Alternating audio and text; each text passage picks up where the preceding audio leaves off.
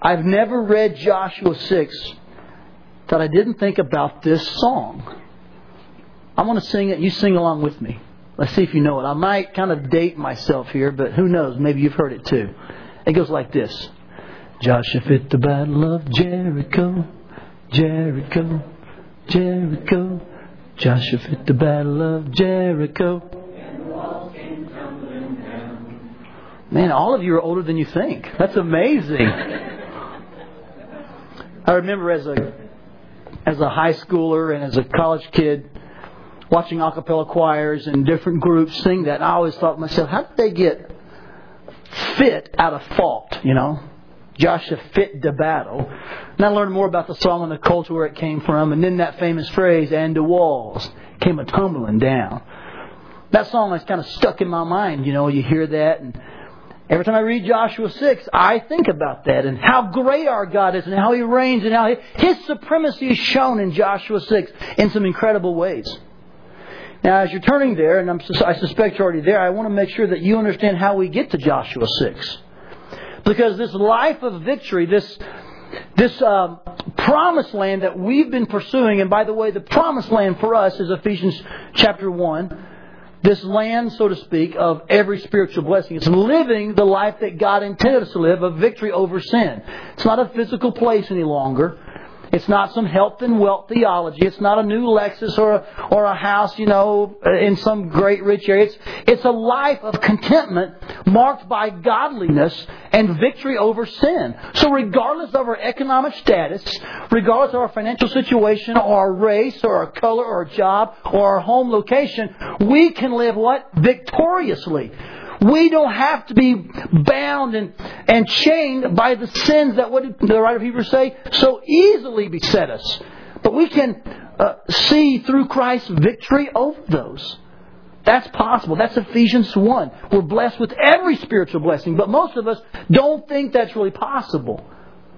And so videos like what you've just seen and songs like we've heard, they hit us like, well, that's for somebody else. No, victory is for you. In fact, let me show you how the journey of the Israelites up to Joshua 6 relates to us. Now, as you know, the Israelites are, a, are an Old Testament type of the New Testament believer's journey as well. They were in a physical journey. We are in a spiritual journey. Let me show you what I'm talking about. Remember when they were in Egypt, which, by the way, Egypt's a picture of sin. They left Egypt. They were released from Egypt by the power of the Lord. And remember the Passover and the blood of the doorpost is a picture of our redemption. Israelites were released from that sin city called Egypt. No, it's not Las Vegas. It says Egypt, okay? Uh, and then, of course, in their first initial encounter at Sukkoth is where they uh, were circumcised in the Red Sea. And then later, of course, at Gilgal. That whole experience there in both times uh, uh, reminds us of God's mark upon us in baptism. For them, of course, it was circumcision and the crossing of the Red Sea. Uh, for us, it's baptism how God marks us. So you see some similarities here. They reach this point where they're going to march across and and conquer the promised land, but instead they, in disbelief, chose to wander for 40 years. And what a picture of the believer who, when not living by faith, will wander in disbelief. Can I remind you, the just shall live by faith. Amen? Not only at the moment of salvation, but throughout the life, as we see in Hebrews 11. Faith is the standard operating procedure for the Christian. And when that is nixed, when that's not possible, when we say, I'm not going to do that, we find ourselves like the Israelites, wandering, living in disbelief. They finally came back around to this place. They crossed the Jordan River. It's a picture of our faith that God will conquer and will see us through. And so we crossed the Jordan and here the Israelites are now at their first battle of Jericho, the very first city of the promised land. They conquer it and they begin to inherit the blessings that God gave them, this land of rest. Now listen very carefully. With all due respect to our southern gospel industry, the Jordan River does not mean death. I know there's a host of songs that talk about how one day we're going to cross over, twang, twang, twang, and then we're going to land on the other side, twang, twang, twang, you know. And hey, you know what? The truth is, the Jordan River is not about death, and the Canaan land, the promised land, is not heaven. That's a picture of the victory that's attainable here and now.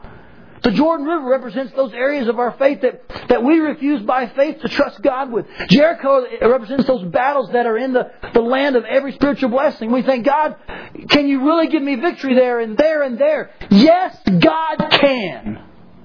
And just as they showed us physically their journey, so our journey is spiritual to a land of victory. And I want to embolden each of you to the best of my ability to pursue a life of victory. Trust God for what you may think is impossible. Trust Him for what is possible only through your great King. Amen? So here we are at Joshua 6. They've crossed over. They've been marked at Gilgal. Now they're facing their first battle. Joshua chapter 6, verse 1. The Bible says that Jericho was tightly shut up. Now, now, while you, with that phrase in your mind, let me just kind of paint a picture of what that might have looked like. How was Jericho tightly shut up? Well, first of all, I want to make sure you understand what Jericho actually was historically. It was a land that was probably, and I'll give an estimation here, but how of you seen our land over on State Street? Raise your hand if you've seen it. Okay, and if you haven't seen it, it's about a nine acre plot of land. Jericho was about an acre smaller than our land. That's all. It was about eight and a half, eight acres. Most scholars have never placed it above ten, and I've never found any historical sightings or excavations that make it less than about seven. So we're safe to say it was probably about the size of our land. It was walled with uh, walls that were about 60 feet high, approximately 40 to 60 feet high. They were probably 15 to 20 feet thick, and that kind of kept the whole city in. They had a couple gates. They had walls inside the city whereby you could kind of, excuse me, ramps inside the walls. You could kind of climb up to your house in the corner or your house in the middle. And that's how the people lived. And when they shut this city tightly up, they closed every gate and they, and they would not allow you to enter in or to exit. Now, that may strike you as odd because you probably pictured Jericho like I did, like some massive city like Ankeny. How did they march around something that large? It really wasn't that large of a city. Now, it was large for that day and age. Because here's, here's the landscape of the promised land. Picture Jericho now, about the size of our land, let's say, and, and kind of walled in. The promised land was a series of fortresses or cities, just like Jericho, that dotted this, this region known as Canaan. That's what the promised land was. And so when, when Israelites crossed Jordan, in, in your mind's eye, picture an army looking at at multiple fortresses dotting the landscape of the promised land. And if they could attack Jericho, they could split the land in half, north and south, and then conquer one side, then conquer the other. And that's exactly what they did. So the Jerichoans, if that's even a word, the Jerichoites, they were watching the Israelites advance towards them. And they began to obviously be scared, and their hearts melted in fear, as other verses say. And so they shut the city tightly up. No one came in and no one went out. Verse 2.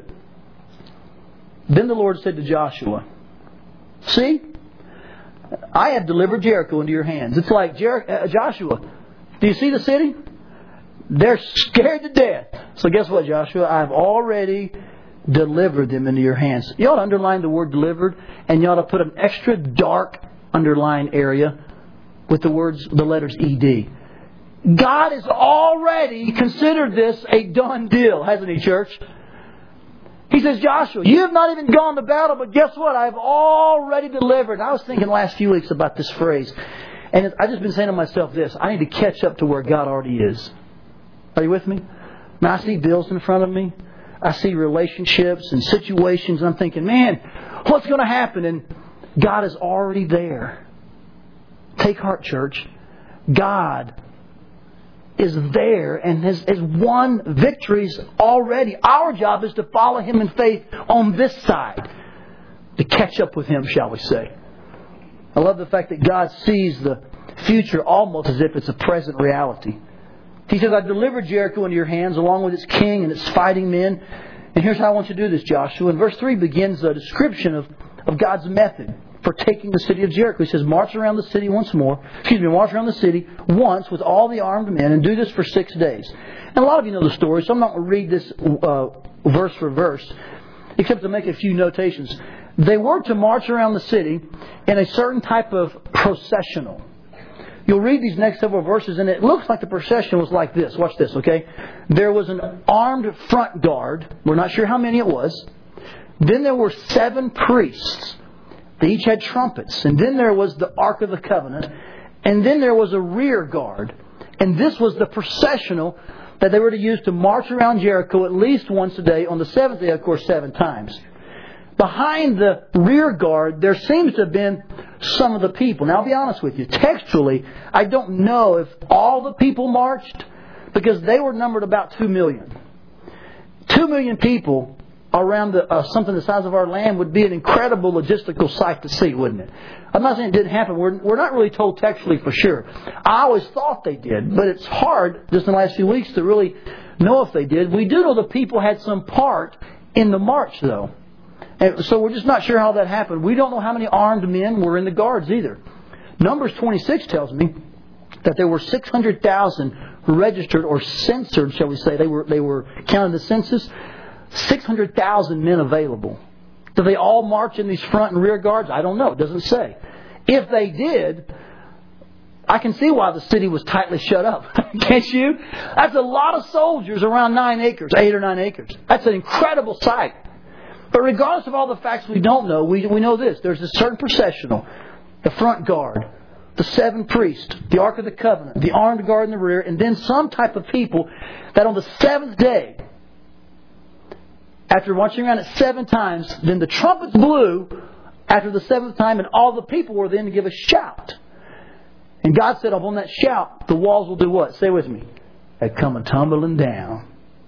You should have been in choir earlier. They did a good job on that. Now, there's a processional to it. There's also some protocol mentioned in these chapters. Let me give you some, some details about the protocol that was part of God's method. One is that they weren't to say a word until the seventh time around the city on the seventh day. And then they were to shout. Until then, in fact, Joshua says, don't even say a word. Don't you like it how sometimes before God's magnificent works are displayed, He asks for a quietness on the scene. Remember the Jordan River? He said, Tomorrow we're going to cross, but today you're going to consecrate yourselves. Remember in Exodus before the Ten Commandments? He said the same thing. You'll find that sometimes God, before He really displays His power,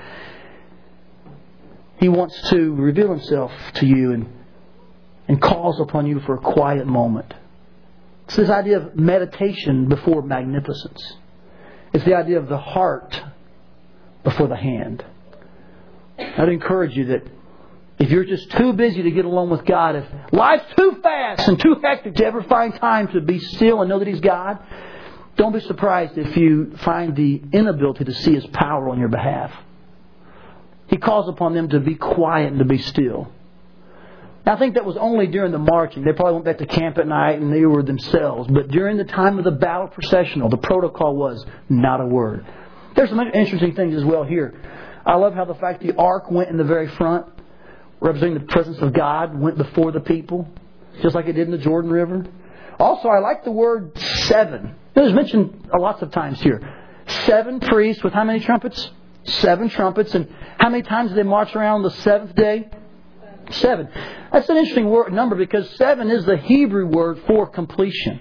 It means to, to bring to a completion, to fill up. And so on this seventh day, God brought to completion the victory that He had already promised them. I also love one more thing in here. The horns they were supposed to sound, the trumpets they were supposed to blast.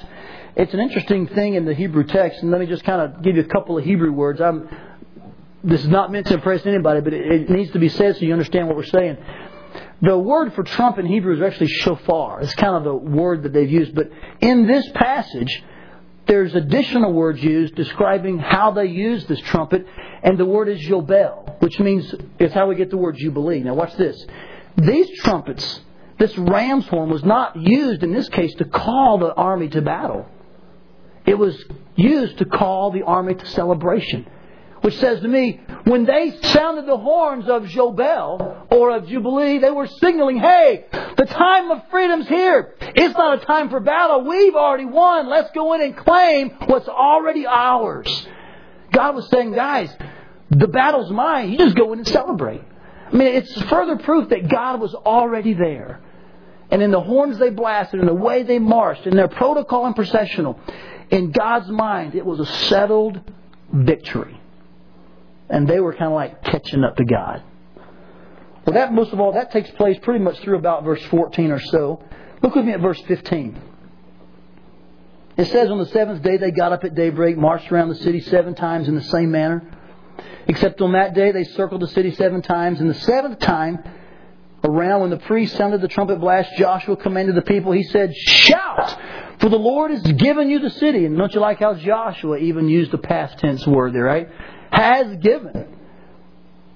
The city and all that is in her are to be devoted to the Lord. Only Rahab the prostitute and all who are with her in her house shall be uh, spared because she hid the spies we sent. And then he talks about how they're not to keep anything but to give everything to the Lord. In verse 20, when the trumpet sounded, the people shouted, and at the sound of the trumpet, when the people gave a loud shout, say it with me, the wall collapsed. Let's say it in our vernacular. And the walls came a tumbling down.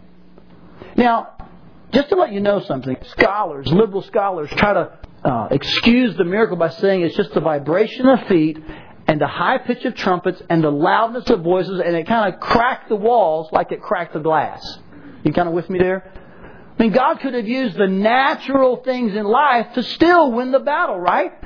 The point is, the children of Israel obeyed God, and the walls collapsed. Was it a result of, of certain kind of sound dynamics? I don't know. The Bible doesn't say, but I know this much. The Bible does say that the walls came tumbling down when the people obeyed God.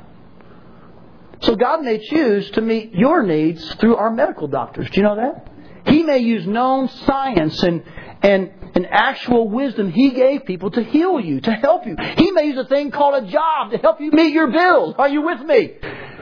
The miraculous is not always something hidden from our eyes in a way that we think, well, God, you did this in a way. Hey, sometimes it's right around us. And God could have very well used the things that He created, the, the, the facts and the principles that He made to the universe to bring about a great victory. The walls came tumbling down. And it says that the people, every man, charged straight in, and they took the city. They devoted the city to the Lord and destroyed with the sword every living thing in it men and women, young and old, cattle, sheep, and donkeys. Know, that's a hard verse to hear, isn't it? That's hard to swallow, but I, I think behind this is God's real intention was to purify to himself a people, bring into himself a people unspotted, as the Old Testament said. He wanted to call them out from the pagans of the world. And I remind you that it was only in their disobedience that we find Israel polluted, shall we say. Someone said, well, Rahab, she was a foreigner, you're right, but she came in God's way, didn't she? By faith. In fact, the Israelites were always welcome to foreigners who would come God's way. But it was in those intermarrying years. It was in those times of disobedience. It was when they went against God on their own terms that we find suddenly there were, there were major problems with their children and, and dysfunction in families and the land not being totally theirs because they left people alive that should have been killed. In other words, God was really desiring a people that were pure and separated. And I think the picture there for us is this we should not leave any corner of our life unattended to. It is God's desire that you be a pure and spotless and holy people for His name. And often, just like in this physical culture, they would leave a little bit on the property here and leave, let this family live. And when God had given orders, destroy everything. All that's hard to understand. His desire was for a pure and holy people. And in our life right now, He desires for every sin to be exterminated. He wants you to deal with every single thing in the corner, in the basement. God wants you for Himself. In fact, the prophet said He's a jealous God. That ought to really raise the level of the kind of affection we should have for our Lord and our God. No competition.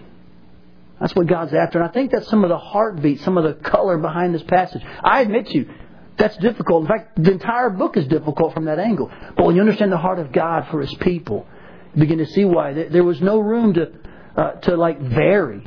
We couldn't compromise an inch. He wanted holiness and purity. Well, on the heels of that, we read that Joshua said to the two men in verse 22, they're about to destroy every living thing. He says, Listen, don't destroy Rahab and her house. You bring her out. in accordance with your oath to her. And so they did exactly that in verse 23. And look at the last part of 23. They brought out her entire family. So they all must have believed her and got inside her house, right? And put them in a place outside the camp of Israel. You say, Todd, that sounds kind of mean. It's not very friendly. How is that a first family posture in Joshua 6, right?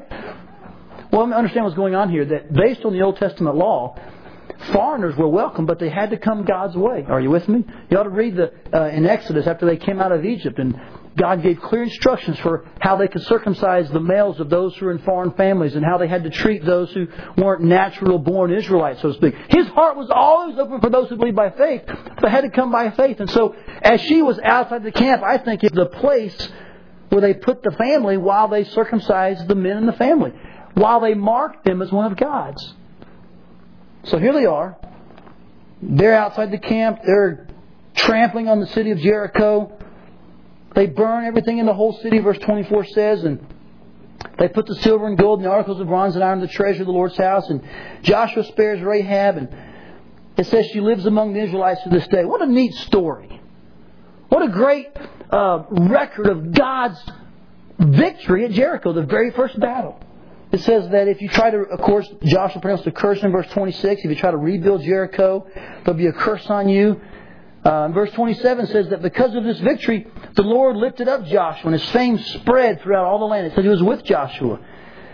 As we close this chapter out, you find that Joshua is really raised in the eyes of the people. And they realize that God and Joshua were leading well. And you know what? The, the victory was God's, and Joshua was God's man at that time to help the people go to victory. Listen very carefully.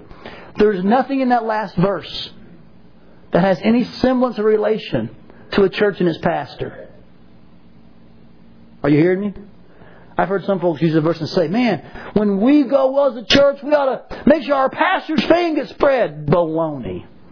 That's crazy. In fact, let me just theologically show you what this verse means. Joshua is a type of our Lord and Savior, Jesus Christ. And if this verse means anything in typology, it means this that when victories are won, man, don't raise up human leaders. Lift up the name of the Lord Jesus Christ. He's the one who gets the credit. After all, He's the captain of our salvation. Hallelujah. He's the one that should get the credit. And we work really hard at First Family to keep human personalities out of the picture as much as possible. It's not impossible. There's an element to that that we admit. But I'll tell you something. When things go well, and don't clap for your leaders that are human. Man, give the Lord a round of glorious applause. Amen. And as we win victories, I pray that God's fame will be spread throughout the land. As our Jericho, so to speak, tumble. I pray folks will look at you and do a Matthew 5:16 that they'll see your good works and glorify your Father in heaven. And the more He is raised, the more He is praised. Man, that's just good for the kingdom. Is your life and the victories you're winning spreading the fame of God? What a neat story here. The walls came tumbling down, Jericho's conquered. When I read this story, I'm left with a single thought. There's a thousand principles here. There's a lot of neat things we talk about, but I'm left with one thing that really just has been ringing in my mind, and that's this phrase God's ways are not our ways. Could you say that with me? Here we go. Ready? God's ways are not our ways. Let's do it one more time. Ready? God's ways are not our ways. They're not. And that's an overriding observation that just seems to enwrap this whole chapter. Let me give you some textual proof of that. In how they fought, God proved not to think like they thought. Are you with me? I mean, if I was a military general, I probably wouldn't depend on shouts and footsteps to conquer a city. And I sure wouldn't take an armed guard in the front and back and just a box that was said to, to represent the, the, Lord. Man, I'd take all I could. I'd go in with sledgehammers and spears and I'd find some way to knock those walls down. But God's method was different because it relied upon faith. And in obeying the Lord, as weird as it may have seemed, march around the city once, six days in a row, then on the seventh day, seven times, and then, when you hear the trumpets shout, the walls will collapse. Okay, God, if you say so. You know, it really wasn't in the method but it was in the heart behind it. When they obeyed God, God took it upon Himself to give them the victory. See, it's unconventional warfare, no doubt. Does that not speak to the kind of war we fight? I mean, then in Joshua 6.20, it was unconventional. Now, in Ephesians chapter 6, verses 10 through 20, we also fight unconventional warfare. In fact, Paul said like this. He said, We do not fight against what? Flesh and blood. In other words, you don't see your enemy. We fight against spiritual wickedness, principalities, and powers. And throughout that passage, the number one weapon mentioned is prayer. There's the full armor of God, no doubt. But prayer is mentioned repeatedly. It's the only weapon mentioned more than once. Can I say to you, church, listen very carefully. When you're fighting, your best position is on your knees.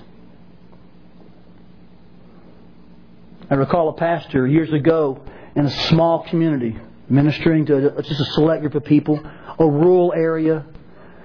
They were bringing in a strip club slash bar to that area, unknown to that town, and, and the citizens were upset and they were trying to picket and talk to the city council and they agreed to go to the property. They were going to build this site and they were going to march and they were going to hold up signs. And as the citizens, even the church members were there, they saw their pastor on the side of this property, just on his knees. And one of the members said, Pastor, man, eh, how can you shepherd the sheep right now? Join us. And he said, Excuse me, I'm fighting the wolves.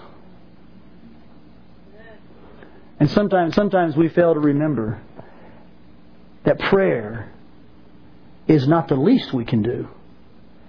It is the best we can, we can, we can do. I've said this to some of you, and I want to apologize right now. As you've shared your heart, as you've said what's going on in your life, I said, well, I know, at least I'll be praying for you. that's not a that's not a real theologically sound sound comment, okay? And that's not a pastor's heart to say, at least I'll be, I'll praying for you. I don't think you know my heart in that. But sometimes we say, man, the least. No. First thing I'll do is pray. Maybe God would intervene and step in and solve even before human action is necessary. And He could, amen? If the children of God pray. It is unconventional. It's a little different, but it's the way God operates. Prayer is fundamental to the march of His Christian army. Yet sometimes I find myself doing everything but praying. You know that way sometimes? I've got my to-do list and my agenda, and man, I'm doing what I can do, and I'm working, working for the Lord, and I'm spreading the message, and I'm building the kingdom, and all of my human activity, and I've not prayed but a few seconds. And it's no wonder my life is powerless. Most of you are like me, you're too busy not to pray. May we obey Ephesians 6. Just as their warfare was unconventional, so, so ours is. And may we obey the Lord, our commander and pray above all else. Amen. Are you praying for Faye, who's in Afghanistan right now? I hope you are. How about our folks in Australia? Both of them, these two mission teams out, out ministering. Are we praying for them? Not first coming and visiting. Folks in your neighborhood who are unsafe. Are you praying for them? Are you praying, interceding that God win a victory for them? I also think, I think it's interesting how, how His ways were not their ways in what they kept. This is an interesting thing to me. That in this battle, the children of Israel didn't keep anything. Now, often, God would allow them to keep some of it, and then they would maybe give a portion. But in this case, they were not, were not, were not to keep a single thing from Jericho. You know why that is? Because Jericho was what we call a first fruits city of the promised land. Promised land. In other words, it was that initial city, and God said, you know what?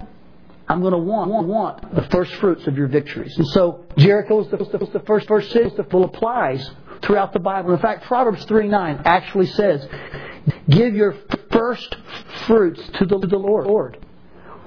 You see, folks, I'm talking about more than money. That goes back on the, on the offering thing. No, I'm, I'm really not. Not, not, not. I, I, I'm talking about a, about a lifestyle of give, giving God the first of our, of our life.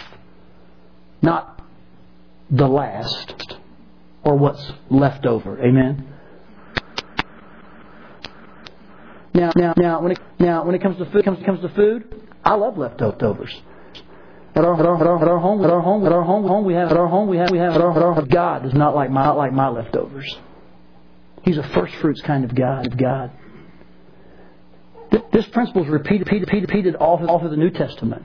In fact, let, let me show you something in 1 Corinthians. You might want to jot this down. 1 Corinthians chapter, chapter 16. It says, the church there was, there was, there was wondering, wondering, wondering, how do we give, Paul? How do we collect and save so that we can help mission, missions and help those in need? need? How can we further the work of the, work of the church? Church. He, he said this. Watch this. Every man, 1 Corinthians 16, 1, he said, every man on, on the what? Day of the week. That's the first fruits principle seen again. again. On the first day of the week, you should, should put it aside little by little and save it. And then the, the church, church, church would have the money it needs because everyone's been putting it aside on the first day of the week. You bring it together. You see the first fruits principle ringing out again. This happened with Abraham. When the three visitors came to him, he gave them, gave them, the, gave them the best that he, best that he, had, had. You see this. You see this in the Levitical offering system. All through, through, through the scriptures, God's economy has been this: I want the first and best you got. It was true. It was true in Jericho. This is the first, first city, or the first, first, first and best of your life. And, and, and, and, I'm, and I'm not asking about, about your checkbook only. I'm asking about your life and your day. Is, is, is after work and dinner and the kids and baths and showers and news and paper and okay to say? Are we, are we on the same page? Same page here? I have a hard time believing that that at the end of the day, if it's the first time we talk to we talk to God, that's really our best. What I want to challenge you to do is figure out how, how, how in your day can, and how in your week, how can you give God your best? Maybe it is at night. That'd be awesome. For a lot of you, it is at night. That's great. Keep it up. To give God the morning for you, you would be a tragedy. You know what I'm saying? I'm with you. Some of us, man, gave, some, of us, man, man, who gave God our night would be a tragedy. What I'm saying is this: God wants, wants, wants the very best we had to give Him. Read Malachi. The whole book of Malachi is a judgment against the religious leaders of Israel because they were giving God their leftovers. They had time and money for all of their stuff, but God got whatever was left. And you know what? We don't serve a leftover God. And so Jericho, what I see here is that, that God wants our first fruits. So in how they fought and what was kept and also who was saved, I see that, that they didn't think like God. They did act, act think like that because in this case, I wouldn't have saved Rahab, would you? You wouldn't have. You're saying you would have, but I know you wouldn't have. Because you're just like me. You're acting all smug, smug right now. But the truth is, you wouldn't have saved the prostitute. You'd have gone for the city councilman or the insurance woman or the head of some committee who had money and had influence, you'd have found some way to save somebody who could make a difference for Israel. You know why I know that? Because too many churches always put their best businessmen in places of spiritual, places of spiritual leadership as if that were the criteria. That were the criteria. Well, he made a lot of money, so he could probably run a church real good. I see. Now, where do I find that? Are you with me? See, humanly, we think, well, that would work in God's economy, but God doesn't think like us. His ways are not our ways. And He saves those who by faith express their complete dependence on Him. People like Rahab. I love the verse in 1 Corinthians chapter 6 where it says that not one single idolater or greedy person or drunkard or adulterer shall have their place in the kingdom of God. And then it says this that's what some of you were. So you thought I was going to get all over those who, us, who have habits of our past. But you know what? The truth is, the church of Corinth was filled with Corinth was filled with people who used to be things that nobody here would dare touch, right? But the truth is, that's the church at Corinth. And someone said to me a few weeks ago, Todd, what kind of church is First Family? I said, it's a church. When you come on Sunday morning and sit down, you're in the middle of people who used to be a lot of stuff. And if that makes you weird, then maybe it's not the church for you. That makes you feel funny because you know what? We've all, we're all sinners saved by the grace of God. People with a past, man, that's this whole room. Are you with me? How can God use that? I don't know. But 1 Corinthians tells me, verse uh, 26 to 29, chapter 1, says that God does not call many mighty, many noble.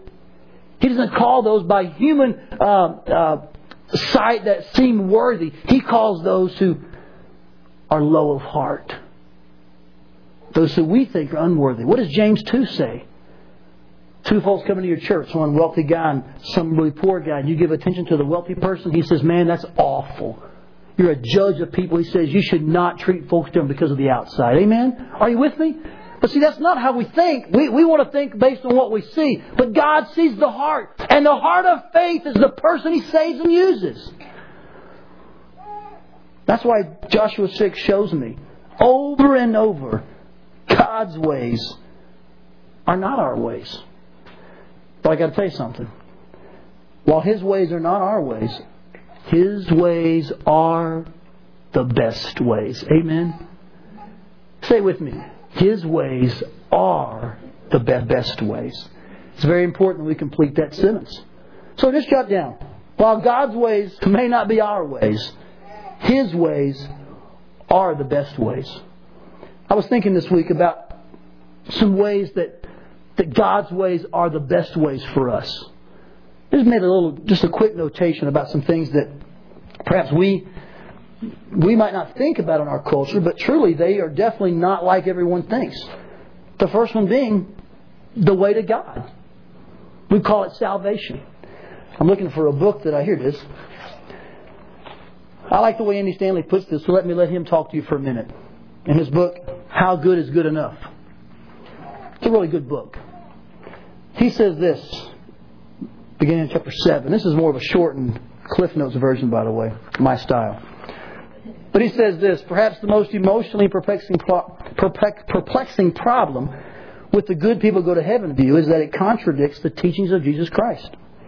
In fact, if good people go to heaven, then Jesus completely misled his audiences. And on at least one occasion, he wrongly comforted a dying man. The truth is, Jesus taught the very opposite of what most people in the world believe. He taught that good people don't go to heaven. He says later in the same chapter, Jesus claimed otherwise, speaking of the good people go to heaven theory.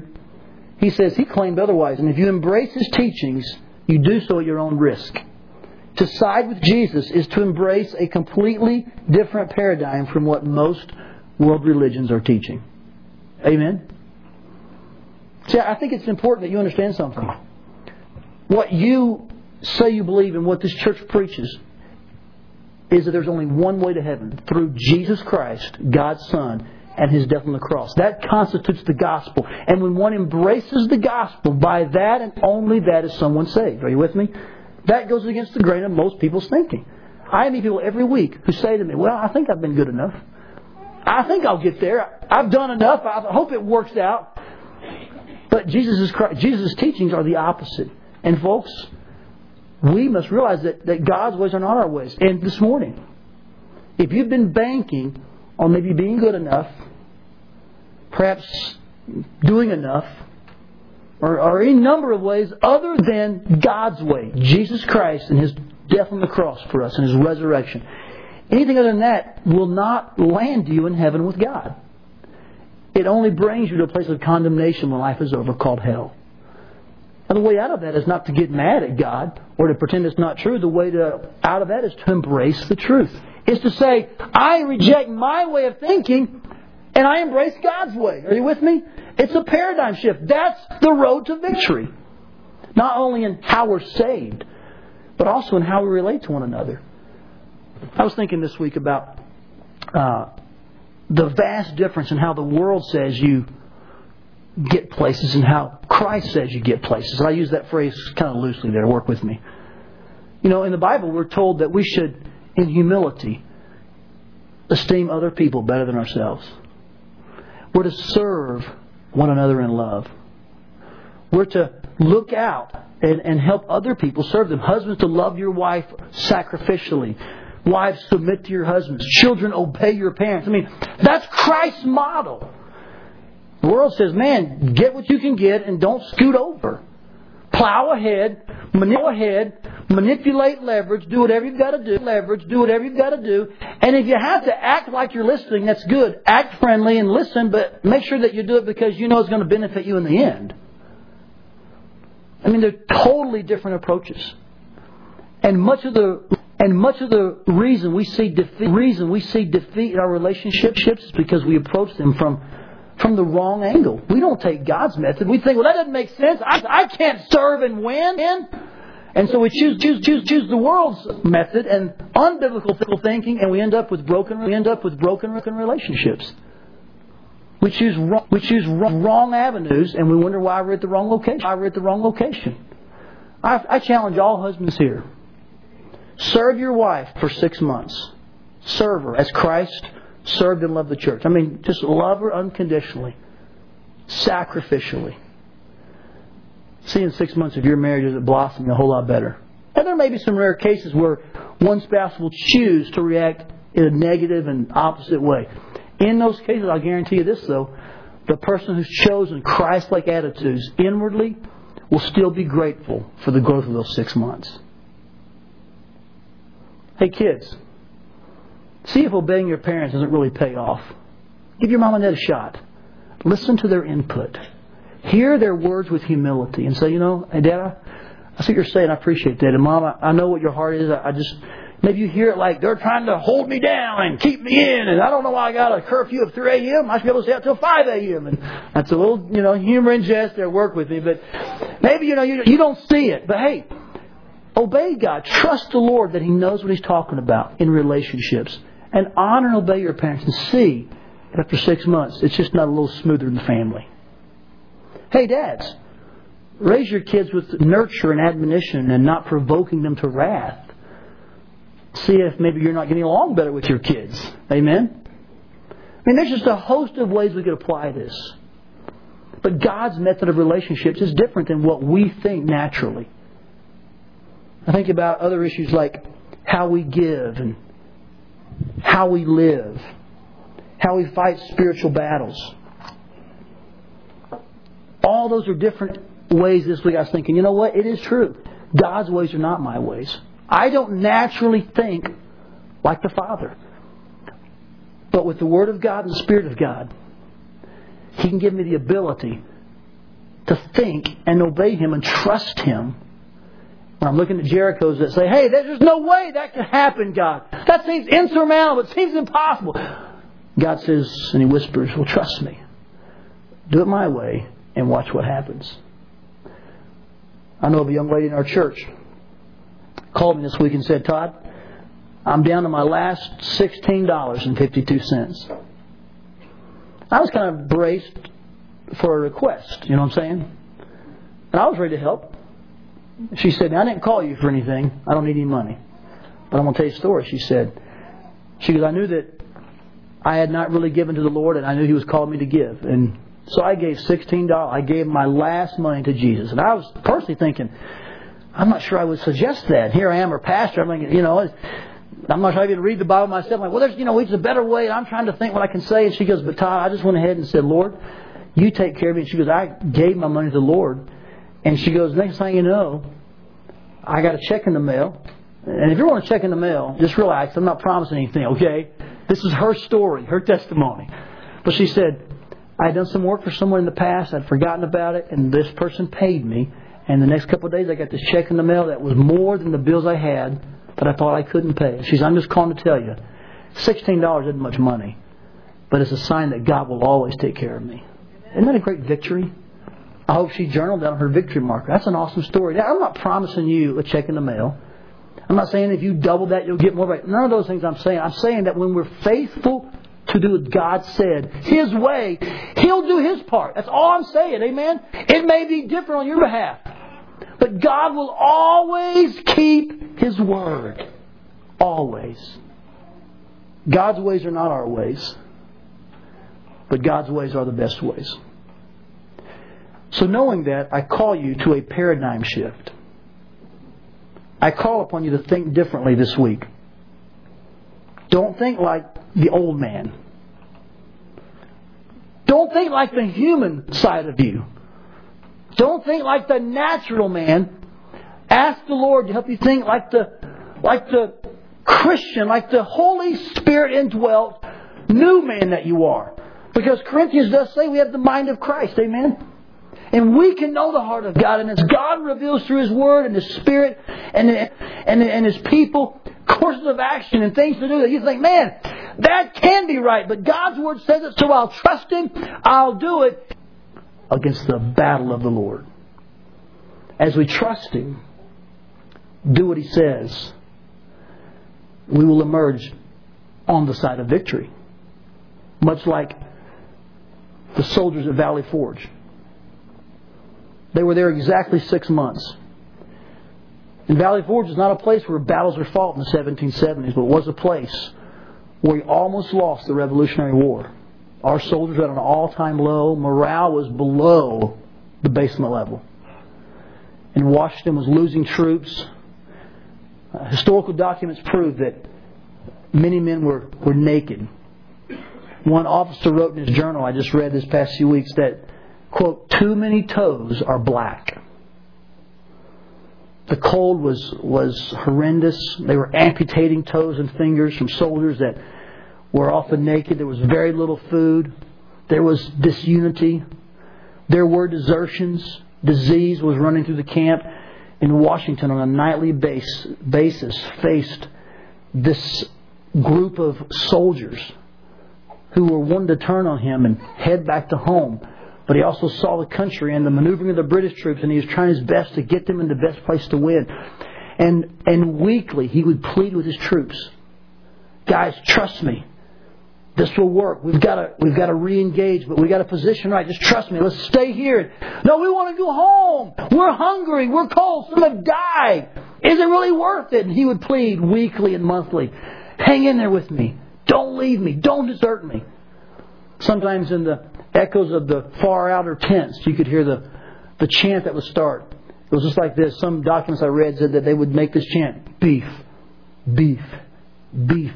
And it would start catching on, and several brigades and tents would be hollering out, beef, beef, because they were so hungry wanting food. And Washington said in some of his journals that often his heart would break and his eyes would cry with tears because there was nothing he could do for his men. He would plead with them, trust me. Most of them did. Most of the suffering that was done there was done because they trusted George Washington. And six months to the day, in June of that year, that army merged as a prepped, battle ready army, and it became the turning point in the Revolutionary War. And they had a paradigm shift from what they thought it ought to be, from what they were seeing. They said, no, we'll trust the general. You know what? When they did, they emerged victorious. I think some of that same attitude is what I need sometimes. When things aren't looking good and you think you're cold and you're just not working out, it's not going to happen, God. What's going on? He says and he whispers, Trust me. Trust me. I know what I'm doing. Trust me. We see the Jerichos, we think, what's going to happen? Six days, God, it's a long march. But the seventh day is coming, amen? And when God gives the trumpet blast, when He gives the shout, so to speak, the walls will come tumbling down. But only in His time and by His way. Our goal is to do it just that way, in line with God. Could, could God give you a paradigm shift this morning? Would He have you embrace His line of reasoning and put your arms around His teachings and, and His action plans? In that, you'll find your Jerichos tumbling down